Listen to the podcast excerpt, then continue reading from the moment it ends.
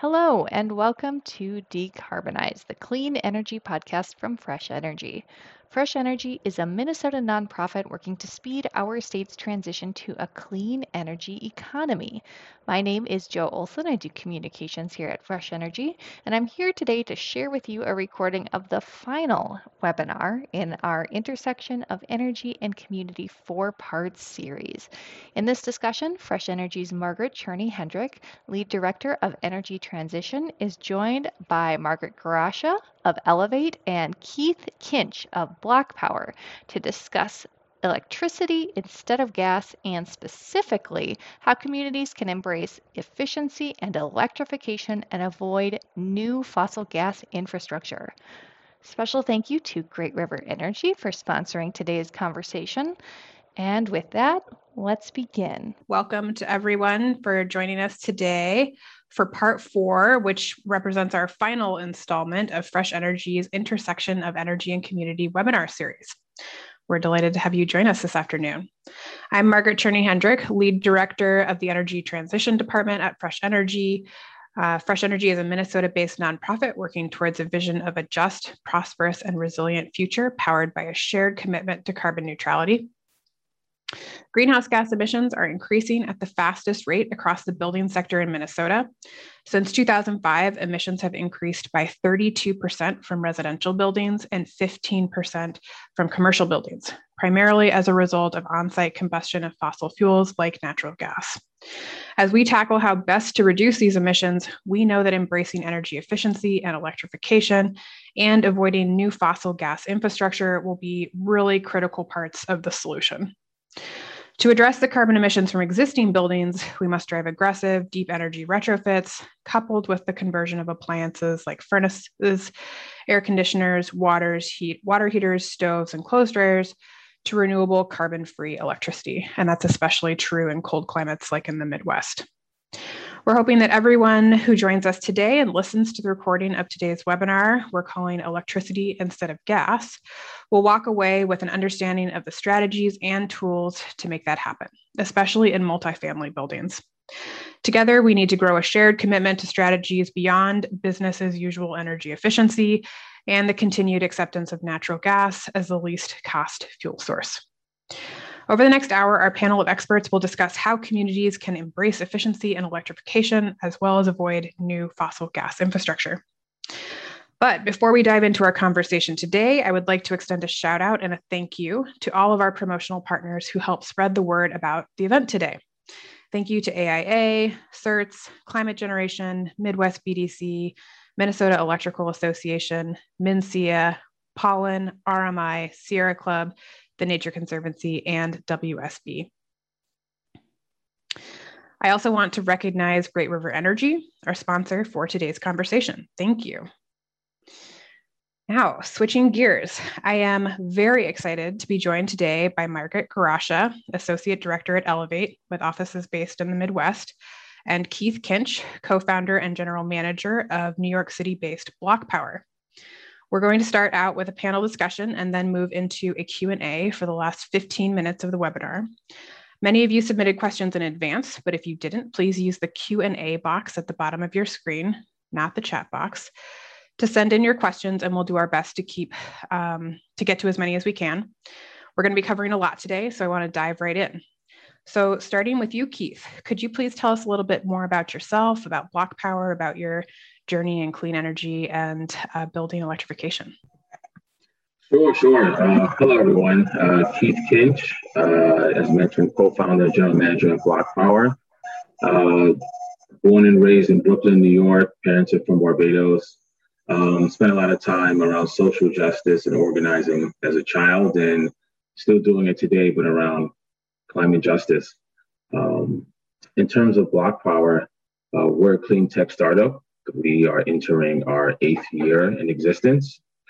And what we do utilizing our software platform is we provide engineering analysis, we finance projects, we do project management for all our clean energy projects. And at the end, we also do measurement and verification to, to, con, to confirm optimal performance of, of the new systems and also work with building owners or governments or utilities on, on savings. Um, we've completed over 1,400 projects in the last eight years, many of them in New York State, um, and we're currently working in 25 other cities across the country. And happy to be on. Great. And turning to you, Margaret, could you tell us a bit more about your role at Elevate and the work that you guys are doing across the Midwest? Yeah, thanks so much um, for having us, Margaret, and the and the Fresh Energy team, um, and Keith for being here too. I'm excited to to get going with this conversation. I'm Margaret Garascia. I'm Associate Director for Research and Innovation at Elevate. We're a Midwest-based nonprofit, um, though we have a, a national footprint. And we're primarily known for implementing utility energy efficiency programs focused on affordable multifamily housing. So we've retrofitted over 60,000 units of affordable housing across the country. Um, we also run electricity at real-time pricing programs where folks can pay the real price instead of the flat rate for electricity and therefore shift and save money and uh, reduce carbon emissions and we do energy planning as well. Um, but where I sit in the research and innovation group, we incubate new ideas and try to get them to scale. So, big focus right now is on electrification, how we marry that with our other program offerings, and how we make sure that it's equitable and works for the people and the building stock that we care the most about, which are namely folks with lower incomes who rent. Um, so, really excited to dig a little deeper today. Thanks for having me. Well, thank you both so much for spending your time with us today and uh, having this conversation. It's an important one. Um, we're really on the precipice of a really large energy transition, and mounting this in the Midwest is of particular interest, I know, to a lot of our listeners today, and uh, especially given you know the challenges of cold climate and very different political circumstances in the Midwest as compared to the East and the West Coast. Um, so, jumping into some questions here, um, you both are helping communities to embrace electrification, especially in multifamily housing, which is often known as um, a pretty difficult uh, part of the housing uh, sector to embrace, uh, just in terms of retrofits. So, um, you know, historically, the cost of gas, especially natural gas, has been cheaper than electricity. Um, so, given this challenge, how do we scale electrification? Um, especially when the price of electricity today is higher. So, Keith, let's start with you. Sure. So, I, I think the very short answer is investment in infrastructure.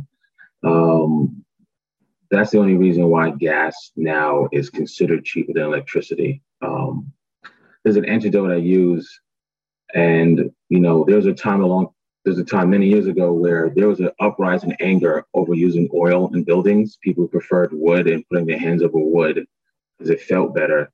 But then we made major national infrastructure investments in oil and we became a fossil fuel country. Then when we shifted more to gas, we did the same thing again. We doubled down on gas infrastructure. So the thing we have to do moving forward, and we're seeing it in many locations in the country, is to invest in you know, renewable energy, in our electrical grids to, to lower the costs. Um, but that's just financial costs. That you know, when we think about cost of electricity versus gas, there's also an equity issue and there's a health issue. Um, we're still in the midst of a pandemic in this country, and we know more than ever clean air is important.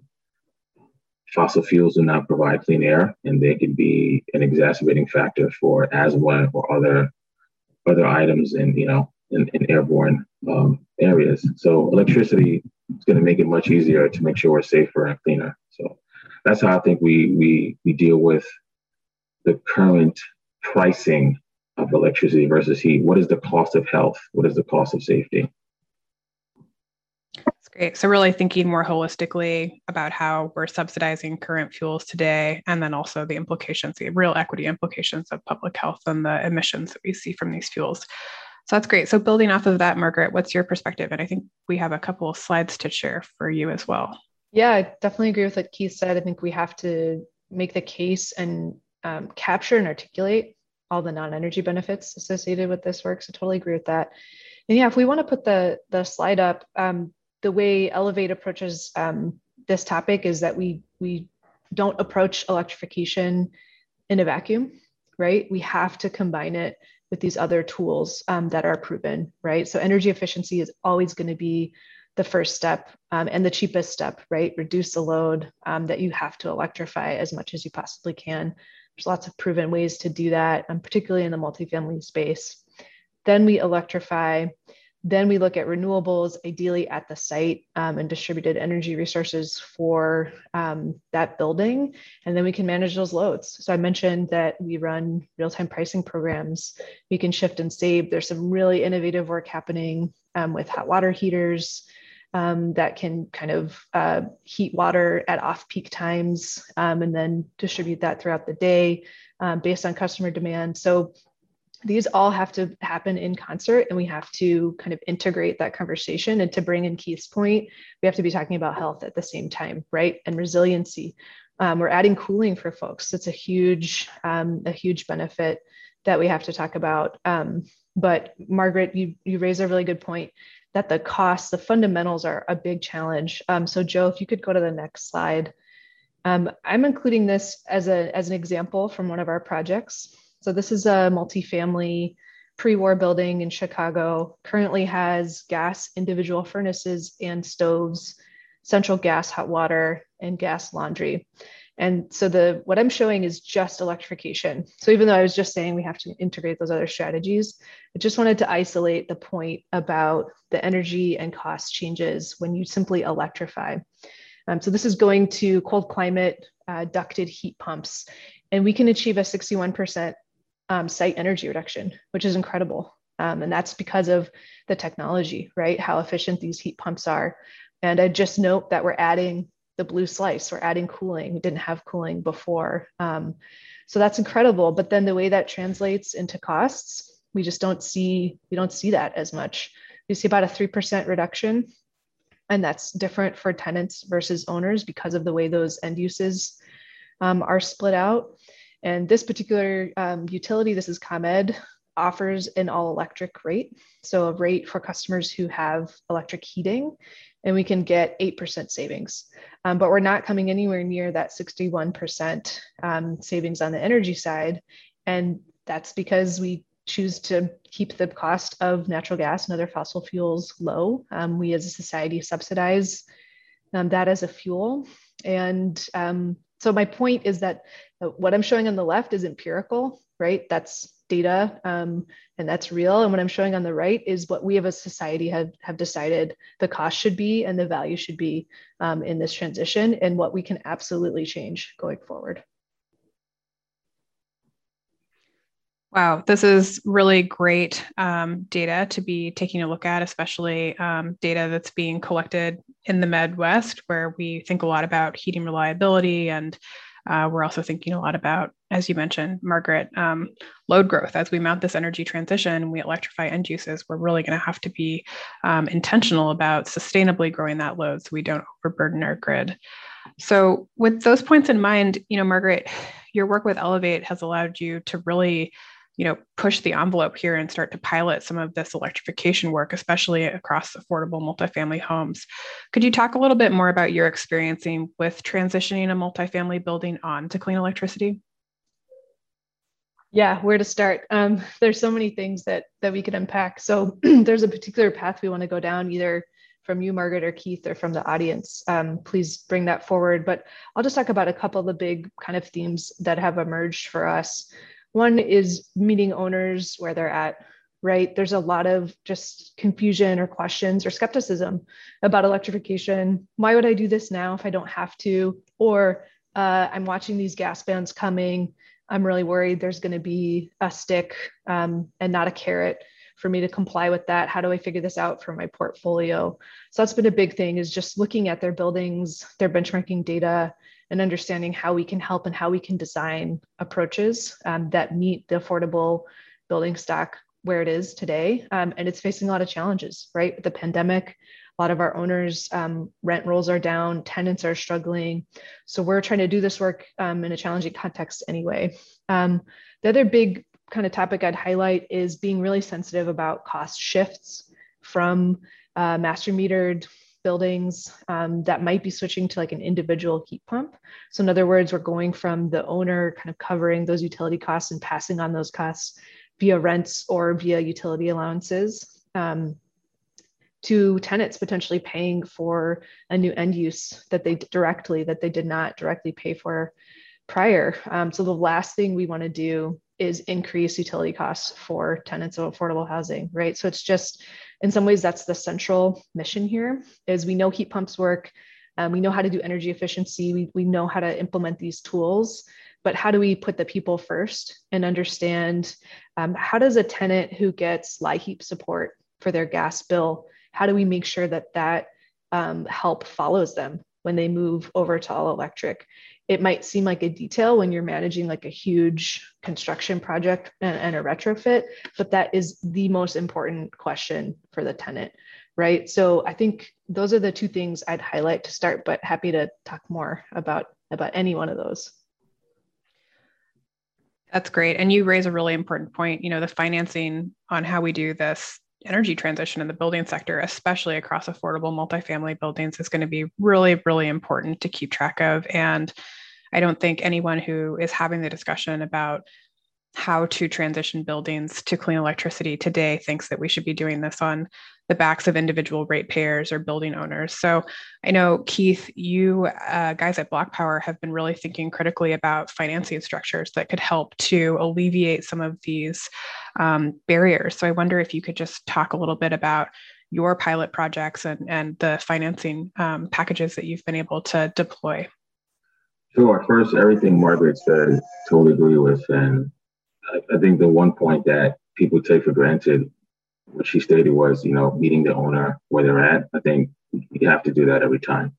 Um, you know, one of the barriers to to scalability is is financing, um, especially in low to moderate income neighborhoods where the buildings that need the most work are sitting in those neighborhoods, and they've been historically underserved, underbanked, and now we're asking them to pay pay for these upgrades, whether to, to Marcus' point, it's a stick or a carrot or a mixture of both.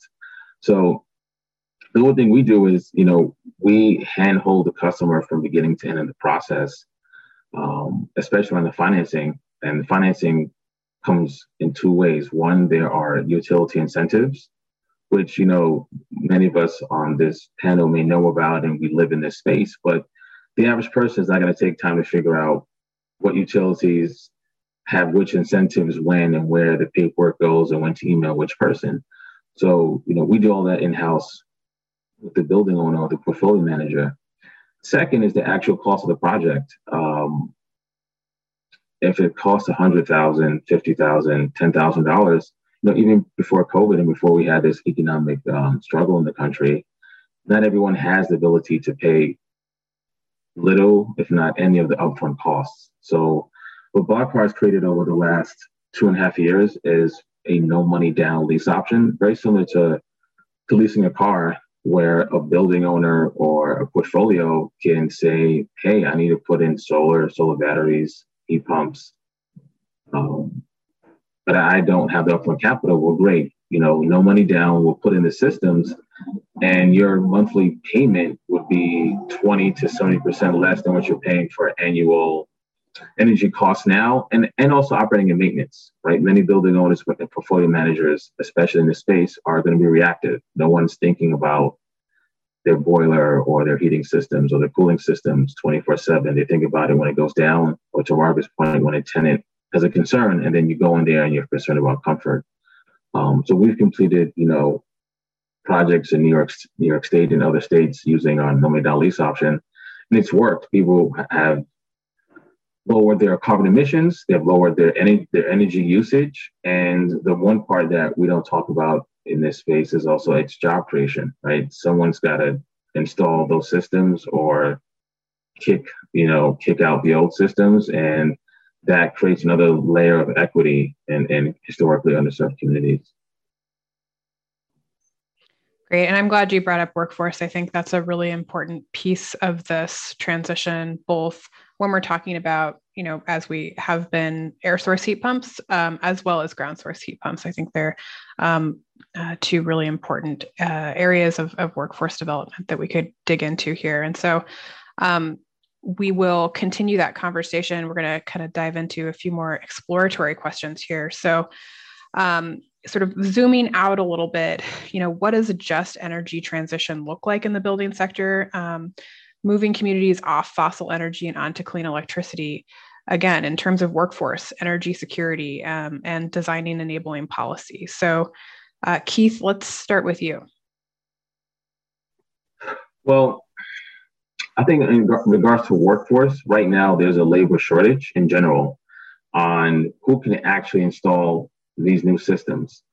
So the first step is how do we scale the workforce so that we can scale installing the systems? Um, and that is a direct, um, it's a direct correlation to, to putting, together, you know, a just economy around energy efficiency.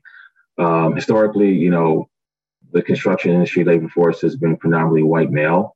Um, and as we look to diversify, uh, we need to be very clear on what that looks like and who is part of that next generation of, of workforce.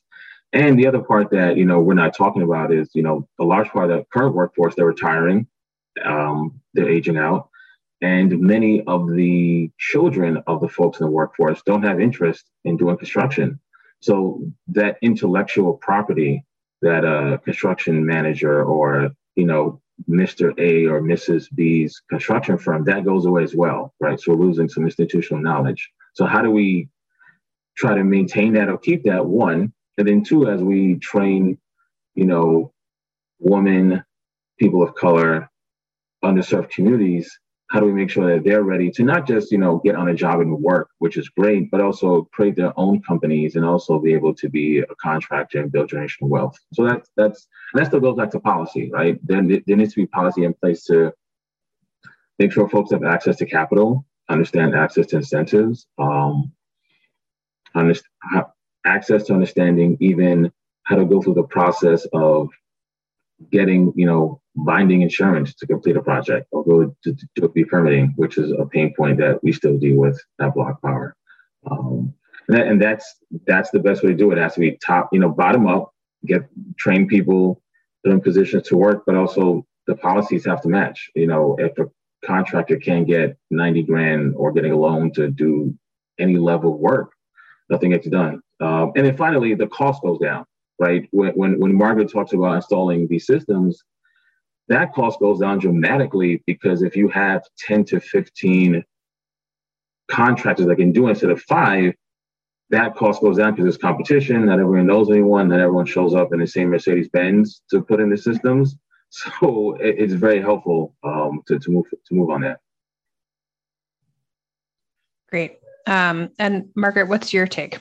Yeah, totally agree. It was like nodding my head and talking on mute, Keith, while you were talking or agreeing on mute. Um, I agree. I'd highlight a couple things on the contractor workforce side. One is just there's a there's an inherent kind of bias we're seeing towards larger firms. Um, so Keith mentioned there's a lack of of labor, and I would just add to that and complement that it's um, I think it's really on the smaller uh, firm side. So the larger kind of mechanical firms, they're doing heat pumps and VRF, particularly in new construction, um, but they are these kind of legacy white, um, you know, legacy organizations. So there's kind of like an intra workforce um, equity consideration here, and we have to make sure that the smaller, more local shops are brought in and know how to do this work. Um, so totally agree with everything that Keith said. One of the things that Elevate has had some success in doing is helping smaller and more diverse contractors with back office support.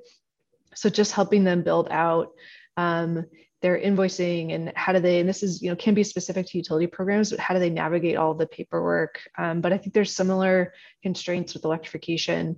There's different permitting processes um, that they're going to need to become familiar with, et cetera, et cetera.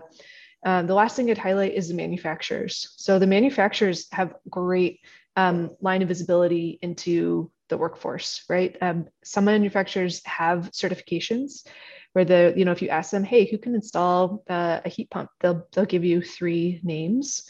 Um, but again it does tend to be these kind of incumbents. Um, and so we can work connecting those dots. We can connect the local more diverse contractors with the manufacturers and vice versa make sure they're getting trained up on the latest equipment and that they're on those lists when the manufacturer is recommending um, folks who can install a heat pump for example and then i want to pick up the cost point.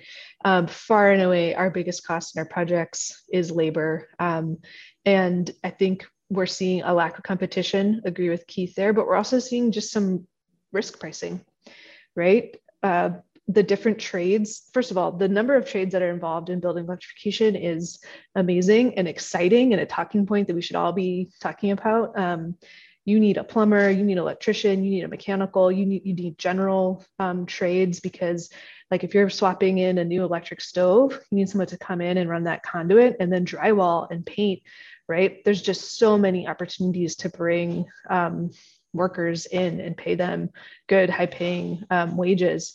But to my point about um, risk, I think this is a newer area. So we're seeing some pricing come in that's like, I don't you know i've never done a conduit run that long and electrified a hot water heater and um, so we we do expect and anticipate that that um, in the coming years very quickly will will come down and just help on all sides, help drive competition, help help us get more volume um, and keep expanding this work.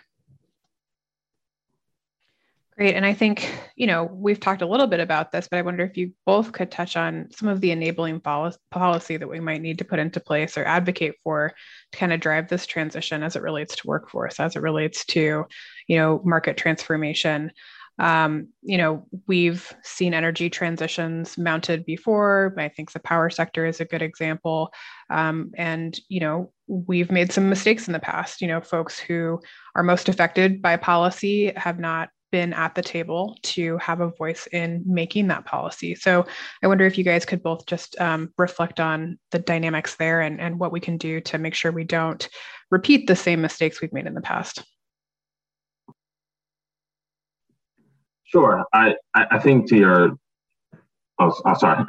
I think to your first point, you have to put frontline communities first. I think the last two and a half years between our health crisis and you know where we are on energy efficiency and climate change, we understand, you know, who needs to be on the front of the line in regards to the benefits of what we're trying to do. Um, I think there are three policy. I think are three policy points that that need to happen. One, um, there needs to be concerted effort by utilities to incentivize um, electrification, right? Not rebates, incentivize upfront, right? It needs to be upfront so that folks know what they're getting and how much the, you know, how much cost is coming off right away from, from a given upgrade.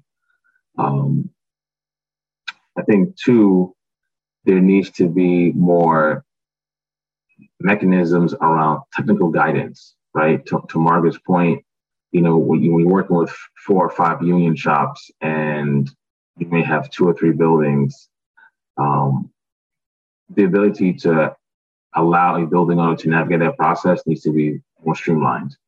Um, and that can be done policy wise, right? How we go through Department of Building permitting.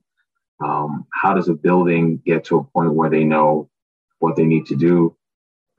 The, the third one, which is, you know, people don't like, you know, for all the carrots we talk about, it's got to be a stick, right? Some people need a little nudge. Um, and in New York City, we have a couple of nudges that I think are great to utilize as a base point to get our policies done. So in New York, every building has a letter grade from A to F.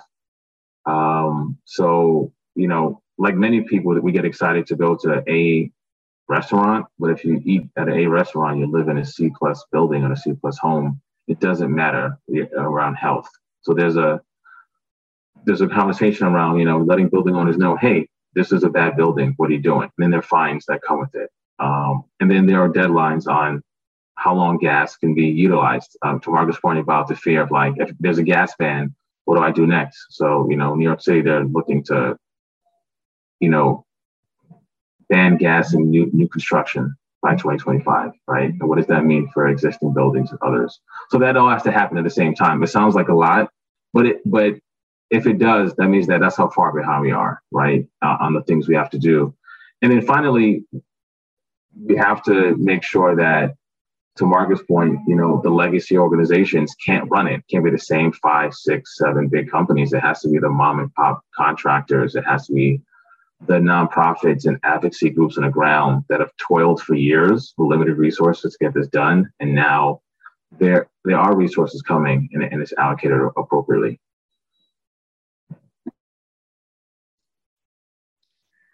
Yeah, I'd, I'd highlight a couple things.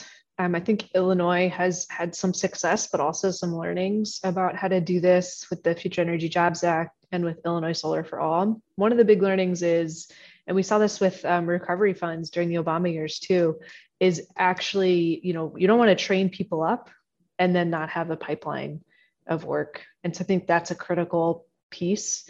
And you know, there's a lot of excitement and talk about how there might be some federal dollars coming through various um, streams that are currently being negotiated in DC.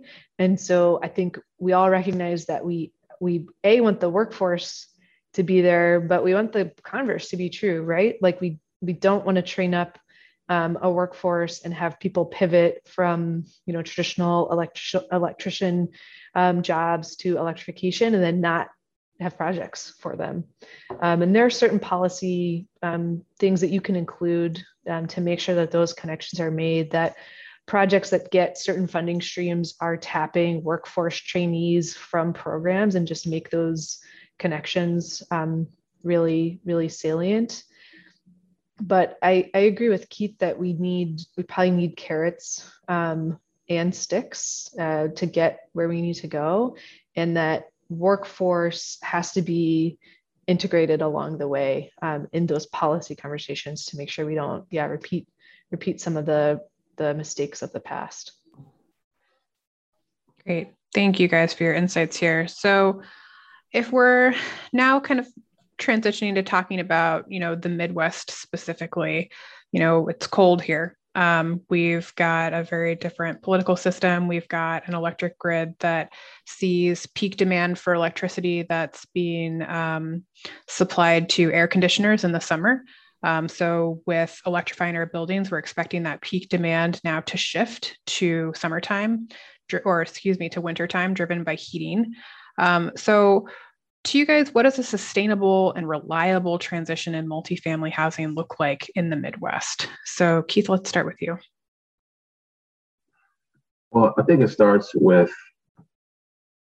understanding which buildings are in the most need to make the switch from fossil fuels, right? Whether is it based on the system, age of age of system, and based on geography.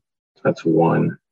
Two, once we identify that, which many utilities and governments may have already in the Midwest, um, having a concerted effort with dollars behind it, real dollars, whether it's state and to Marcus' point, some federal dollars com- coming down, hopefully, um, to make that part of a, a large scale program, right? If we're going to, to my earlier point, invest and buy in on on the infrastructure and electrification, this is how, right? And for many folks, I understand that the term climate change and other things can be very polarizing and turn people off. But this is about two things. Then it's a it's a it's a job component. It's a job stimulus component. If we if we swap out these old systems, put in new systems, we're creating jobs. Two, it's a health component. You know, how do we keep people healthy now and moving forward? Um, and then three, we have to build an infrastructure. We can't have an older infrastructure um, that's trapped in the 20th century the Midwest otherwise. So, um, Margaret mentioned Illinois. Um, I know there's some conversations in other states as well. Um, and obviously, nothing is cookie cutter, but that's those are the first key steps. And it starts from the top, you know, from the, on the state level, and then we get down to the city level. Um, because if we're not only on the state level, we're just going to have four or five cities, like many states now, that are doing X, and then we'll have other cities that are buying into gas, right? And that doesn't help long term what we're trying to do. Yeah, I think we, uh, I don't want to underscore, um, or I do want to underscore that the, this is a real challenge in the cold climate um, and in our context. I think we have to look to local experts like Fresh, like many folks on the call, to understand what is the building stock like, um, what needs the most weatherization, and how. Uh, Chicago has a lot of brick housing, um, so we can't do overcladding. I know Minnesota, you you all might have more frame, right? So it's like, I think we can't um, kid ourselves that there's going to be a one size fits all solution, um, and and we also need to acknowledge that we probably do need backup heat of some kind um, in the upper Midwest. I'm of the mind that that can be electric resistance, um, which is in the newer models of heat pumps is integrated into the system. So the occupant or the tenant does not need to mess with, you know, on a cold day, um, the backup. It's it's it's automatic. I know there are folks probably in in the chat um, advocating for some kind of gas um, backups. I think that's a whole thread of conversation um, that we could we could pull on more. I also think we have to acknowledge that um, if the grid goes down in the winter, um, that's a problem for anybody that has a furnace with a fan. Um, that's a problem for the heat for a lot of folks anyway in the winter. So again, we can't have a siloed conversation about this without also talking about grid resilience, right? You can't talk about electrification um, without without that. Those two go hand in hand. Um, so again, not not being naive about um, the need to do that but i just want to emphasize that if you you know if you talk to a building science engineer and you're committed to doing uh, weatherization while you do electrification they will tell you that if the system is designed right the technology is here today to meet the heating load even in a polar vortex. And so i think part of what i want to communicate to this group is that we don't need to wait. The time for waiting is over we need to start doing this. We need to start implementing. We need to start looking to those local experts and understanding what's the specific context for this market or this geography or this climate. And then we just need to start doing. Um, we are a little bit behind other markets, so we can look to California and some of their learnings about the duck curve, which is you know really specifically about solar offtake in the afternoons. Um, but but we can learn from those mistakes, and as we think about DERs integrated with heat pumps. Um, but the technology is here. It's time to just start electrifying. Great. And then I just wanted to quickly dig in a little bit more specifically on affordable housing. So, uh, can you just talk about a few of the nuances that we should be aware of in doing a sustainable, just transition and affordable multifamily housing? Yeah, I'll take I'll take that one first. Um, I mean, I think we've we've hit on some of them, but it has to be kind of tenant first. We have to think about the whole tenant experience from beginning to end. Um, we have to engage tenants and talk to them, with them, hear from them. Um, we have to educate about heat pumps um, and the added cooling benefits. Um, we we need to make sure that this is not a, a, new approach that's just being put on and dropped on right? I think we don't want to pass something like a building performance standard that has a requirement for affordable housing and those folks have not been at the table right? So we need process equity when we're designing policies that are going to affect affordable housing. Um, but i think we need to really just think about again those cost shifts because i'm confident that the technology can work for affordable housing, that we're going to achieve those carbon reductions. Um, and then getting back to the workforce conversation too, we want to employ folks from communities where we're electrifying, right? So we have to like bring those threads of the conversation together at the same time. No, absolutely. Um, I, th- I think, you know, what you hear from many affordable housing folks are, you know, the numbers don't add up, right? It's the bottom line. Um, and they mean that from their perspective, from the tenants, right? I know for many, many locations, there's a certain percentage of threshold a tenant can pay on their energy bill, and that varies obviously state to state. Um, so they're aware of that. They're also aware of what they can charge for rent. So that's how they think about items. There's two things. There's three things that you can deal with. One, obviously, change how much money can you allocate to affordable housing, right? To make sure the same investment you made to build affordable housing from a city or state or federal level, you can add on you can add on to that so that some of that alleviation is done to Marcus' point, on a tenant level as well as the building owner level or portfolio level. Two, um, Margaret, whatever point about uh, weatherization and other systems, you know, one of the things we talk to building owners about, you know, if they have a concern about increase of costs for tenants on electricity, you know, think about community solar, think about solar in the building. Like the, you know, if the building is an asset, then you should think about it as a total asset, right? How do you make sure it works top to bottom? Just putting in a brand new system to say, oh, here's some Duffy's mini splits. That's great, but if the windows are 25 years old, it doesn't matter if you put in a new system or if you're, to, to Marcus' point, if your load calculations are off, it's not going to work. So if you're going to make that investment to go from gas to uh, gas to electricity or just all fossil fuels in general, take the whole building make the whole building at that level. And also work like you said work with the tenants right? Certain tenants um, have and to your point have heating concerns and cooling concerns. What does that look like? Um, the one thing you know which is very nuanced you know in new york city you have a lot of air conditioners sitting out of windows right so if you um, go to air source heat pumps they're nowhere you know essentially you're removing air conditioning from from windows which of course what does that mean? You know, it's, it's cost effective, but also how does that change the structure of the tenant's life, right? If I'm used to turning on the AC and standing by it and, you know, getting cool, now what does it mean if I have a two zone system in my three bedroom apartment? What does that look like? So once again, to Marcus' point, like, are you talking to tenants? Are you talking to the folks on the ground?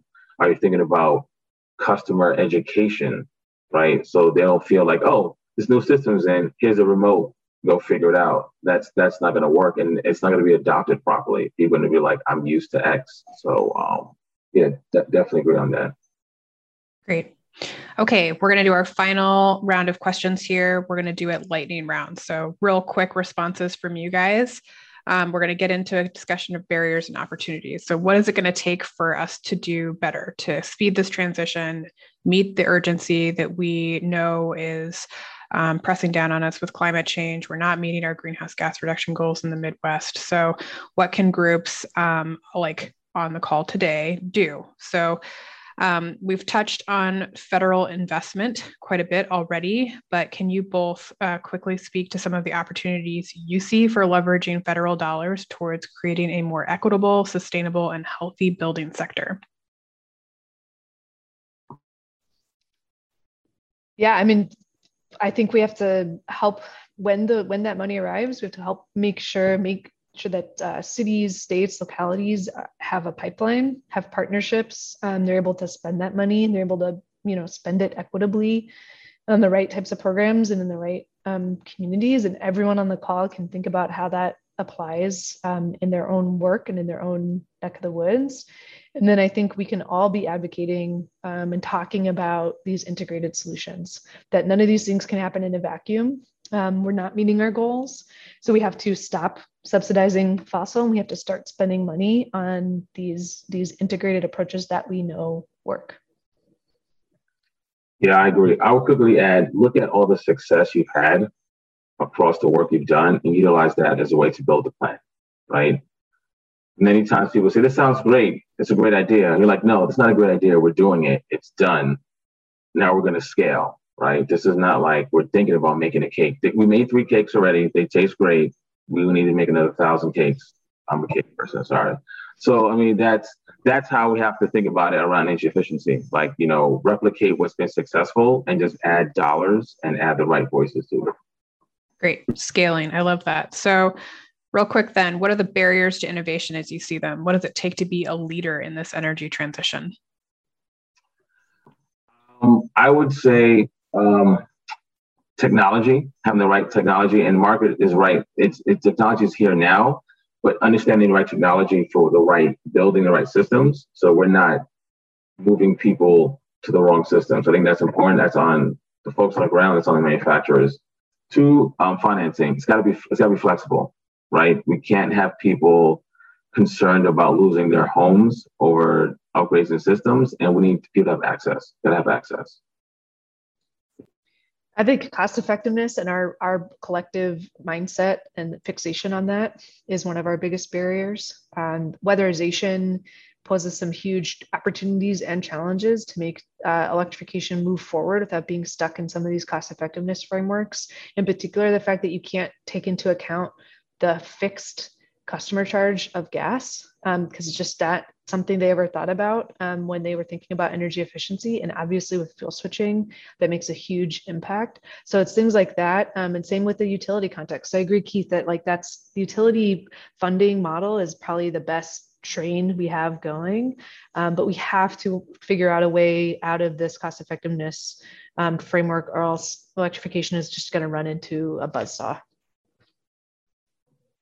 yeah, couldn't agree more. We have a lot of work to do to reimagine our cost effectiveness framework. We've talked about non energy benefits, you know, public health, taking full account of the emissions, you know, versus on site and source. And I think, you know, that has implications for both electricity as well as the um, current gas sources that we're using. So, um, really great insights. Thank you guys so much.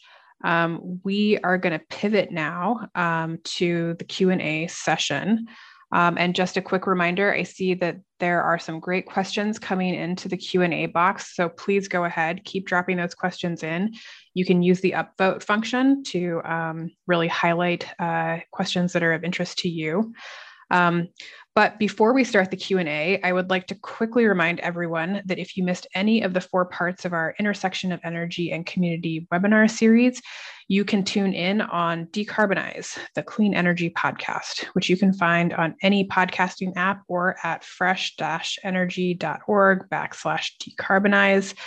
You will also be able to find a link to a YouTube recording of this webinar, complete with slides on our website at fresh-energy.org slash backslash publications. And while we're on the subject of events, registration is now open for our virtual benefit breakfast on October 14th, featuring Keith's colleague, award winning climate tech entrepreneur Donnel Baird, CEO of New York City based BlocPower, an organization proving that businesses can tackle carbon pollution while making a profit and creating family sustaining jobs.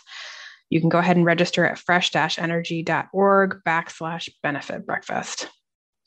And finally, this is our first public announcement. We're very excited. So, here live on this webinar, that Fresh Energy has just launched a new gas decarbonization program led by our newest hire, Joe Dammel, formerly working at the Minnesota Pollution Control Agency and also the Minnesota Attorney General's Office. And we are hitting the ground running on a new Future of Gas docket opening at the Minnesota Public Utilities Commission. For all those energy wonks out there, this is docket number 21 565. Stay tuned to our website in the coming days for an official announcement. Okay, we're going to move to Q&A now. Um, I will look through all of the questions and start fielding them. Um, let's get started with a question from Liz. And I think this is one that both of you will be able to take a crack at here. So Liz asks, um, low income households will be the last to transition off fossil fuels simply because they do not have the money to afford to upgrade their electrical wiring and change from gas or oil to electricity. Thus, they risk becoming stranded on the gas utility uh, as more non low income customers electrify. Have any of you given any thought to how existing low income weatherization and home repair programs can be modified to enable carbon reduction and not just energy reduction? Great question. I'll, I'll start there. Um, yeah, yes, we are thinking about this. I think the the feared gas utility death spiral is motivating much of Elevate's work. We do not want low income folks to be left behind um, and paying the increasing fixed costs as, as customers flee um, the gas distribution system. So, absolutely. Um, I, I referenced weatherization earlier. There's so much we can do. I know that conversations are happening right now on the Hill about this. Um, how do we how do we tweak things? I'd highlight um, California um, and New York state weatherization programs as having some innovative approaches to integrating heat pumps um, with solar into their measure packages. Um, but there's so much, I think it boils down to the way, um, well, first of all, weatherization uses a really old modeling system um, that's not supported anymore actually uh, it's like an old iteration of excel and so i think that's an example of like um, we should bring that into the um, the new um, way of doing things and use the tools that we have and update the way that they like literally model their their measure packages and then getting back to the cost effectiveness there are a lot of things we can do um, so that those uh, the way those benefits get calculated don't tip the scale towards fossil and further electrification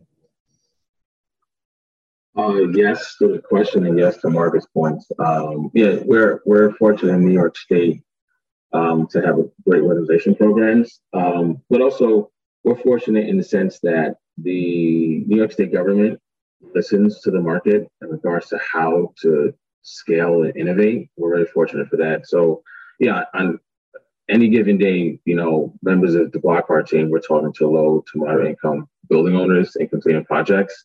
And you're right, the two things that always come up no matter what are the the load calculations in a building, the electrical load in a building. The building was built even in 1980, it can barely charge four cell phones and a laptop. Now we're asking it to heat and cool a building. And we work very closely with utilities on that. And, you know, part of our lease model is we we take all those costs into one. So it isn't like you're constantly getting a new bill. Like this is all done in one shot. Like this is the cost of the project, the end.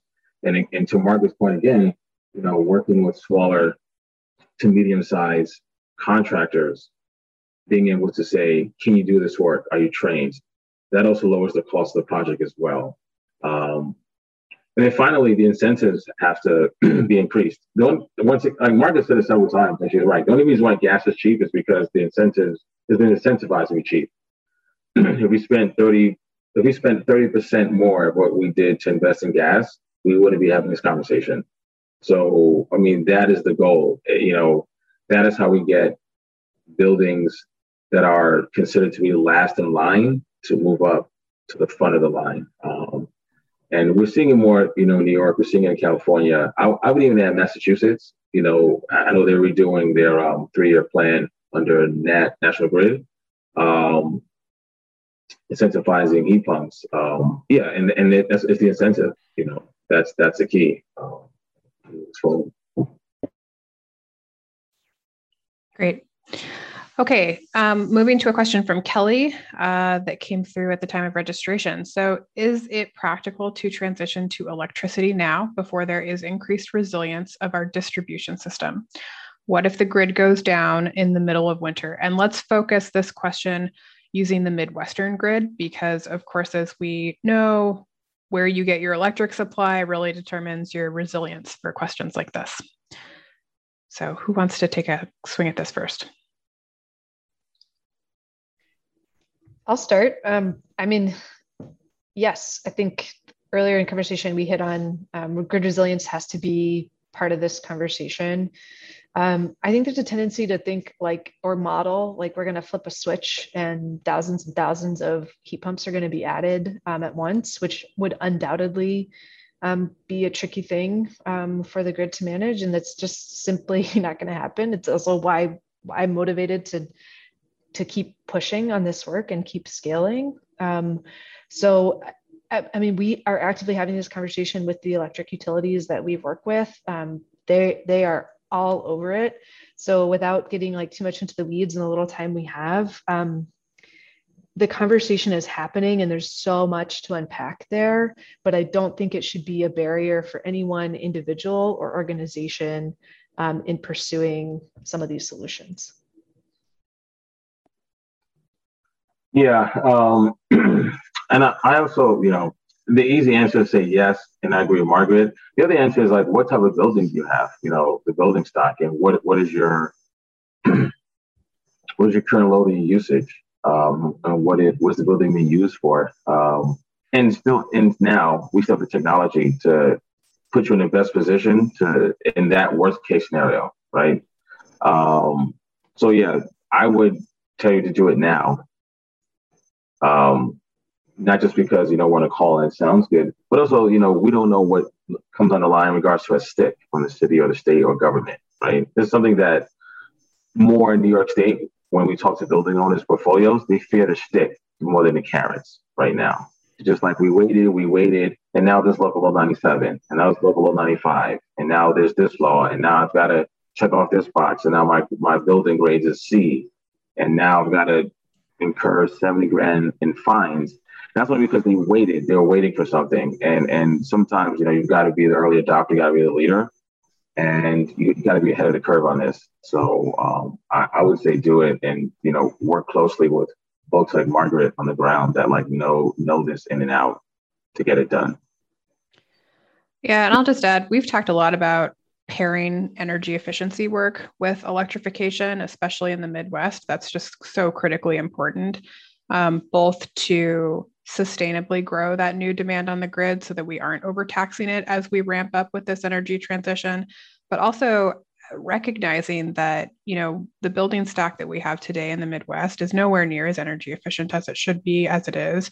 Folks are really strapped with um, pretty egregious energy bills. So uh, that is a big problem so if we're mounting a transition where we're pairing energy efficiency um, with electrification there's a lot of um, i think good data out there to demonstrate that with tighter building envelopes, you're keeping that heat in your building much more efficiently. So if there is an instance in which you lose power, it's not going to be as horrific as if you're on a different energy source with an unweatherized house. So um, this is a this is an energy transition about resiliency as much as it is about electrification. So I think that's important to note as well.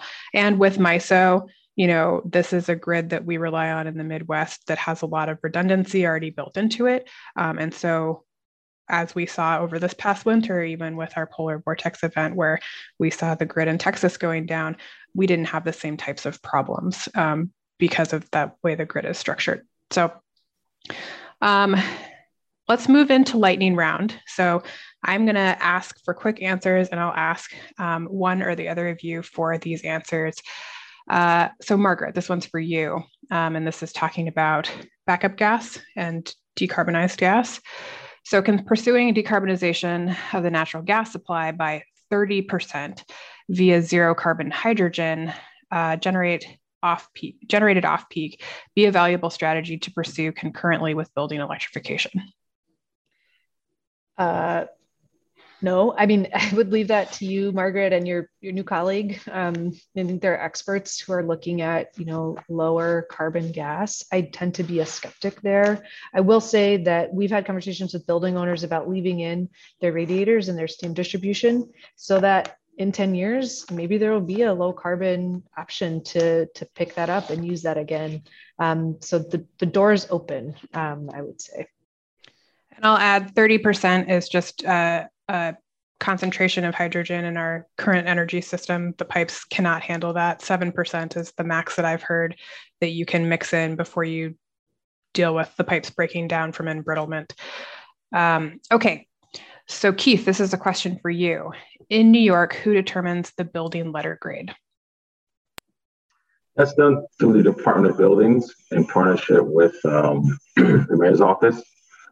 So when you walk down a beautiful block in New York and you see a bunch of A, Bs, and Cs, it's Department of Buildings. And the, the building owner has a relatively good amount of time to figure out how to make that grade higher. Now, the one thing which is interesting about that law, if there isn't enough data to get a grade for a building, you get an automatic F. Just like school, when you come in incomplete, you get an F. So a lot of buildings have Fs, and you know it may be because they've not completed the, uh, their work or provided enough data. So just something to think about. Great.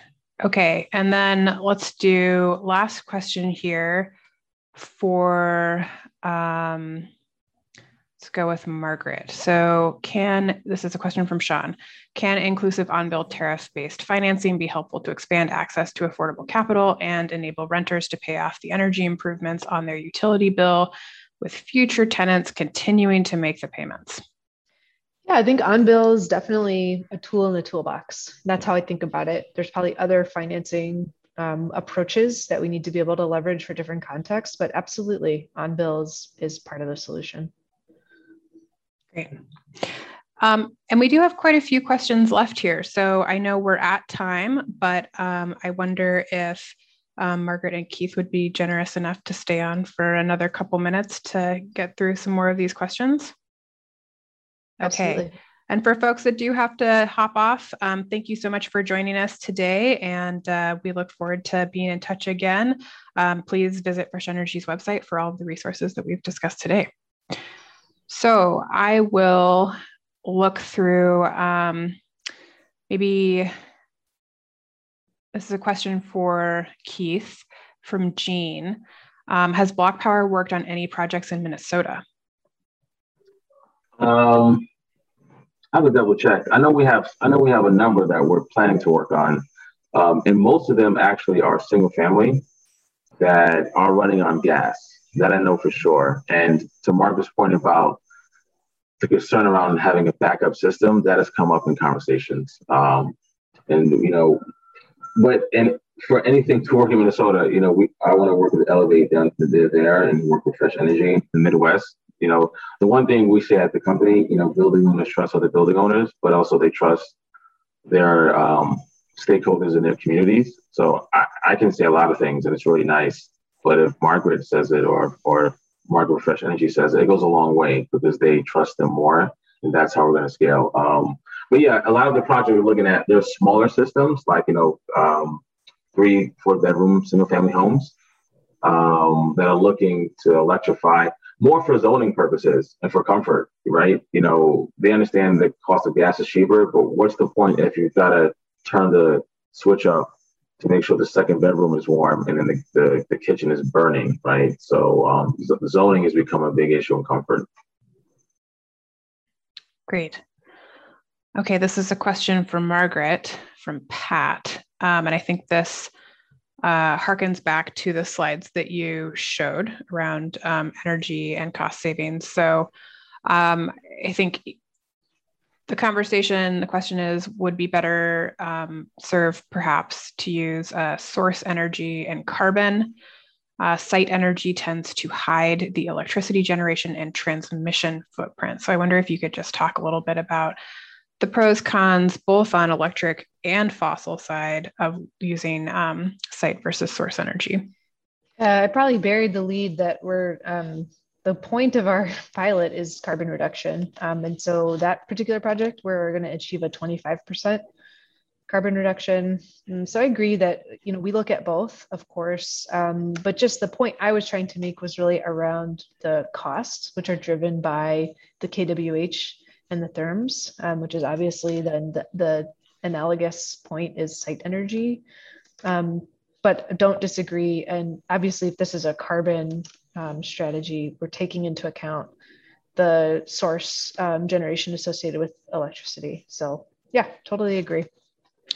And I'll just add, you know, a lot of the source energy calculations are pretty subpar, even as it relates to fossil yeah. today. Um, in as much as they're not taking into account similar to what how we do line loss for electric uh, transmission we're not taking into account the fugitive methane emissions that are lost across the gas system through gas leaks which are highly carbon intensive because they're methane and that's you know over 80 times more potent a greenhouse gas than co2 so we have quite a bit of work to do to improve our measures of source energy as well.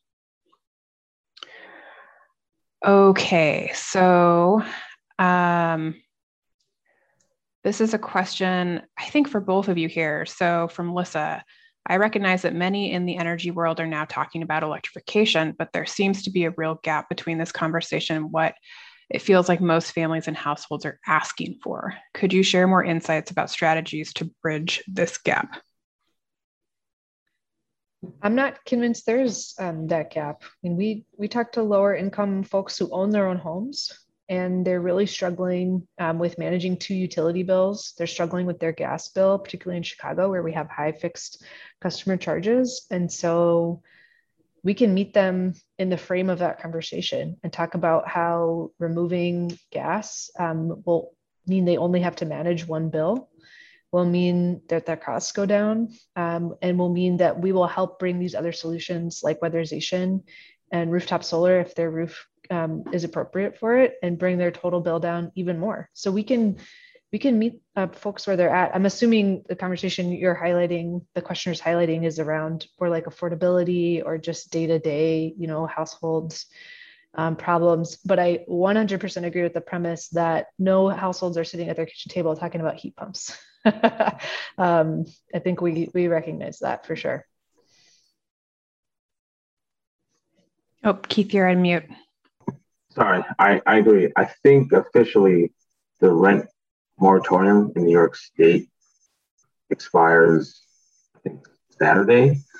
And that's on top of mind in regards to affordability, right? For tenants, for building owners. How do I make sure this building is sustainable, right? F- financially, otherwise.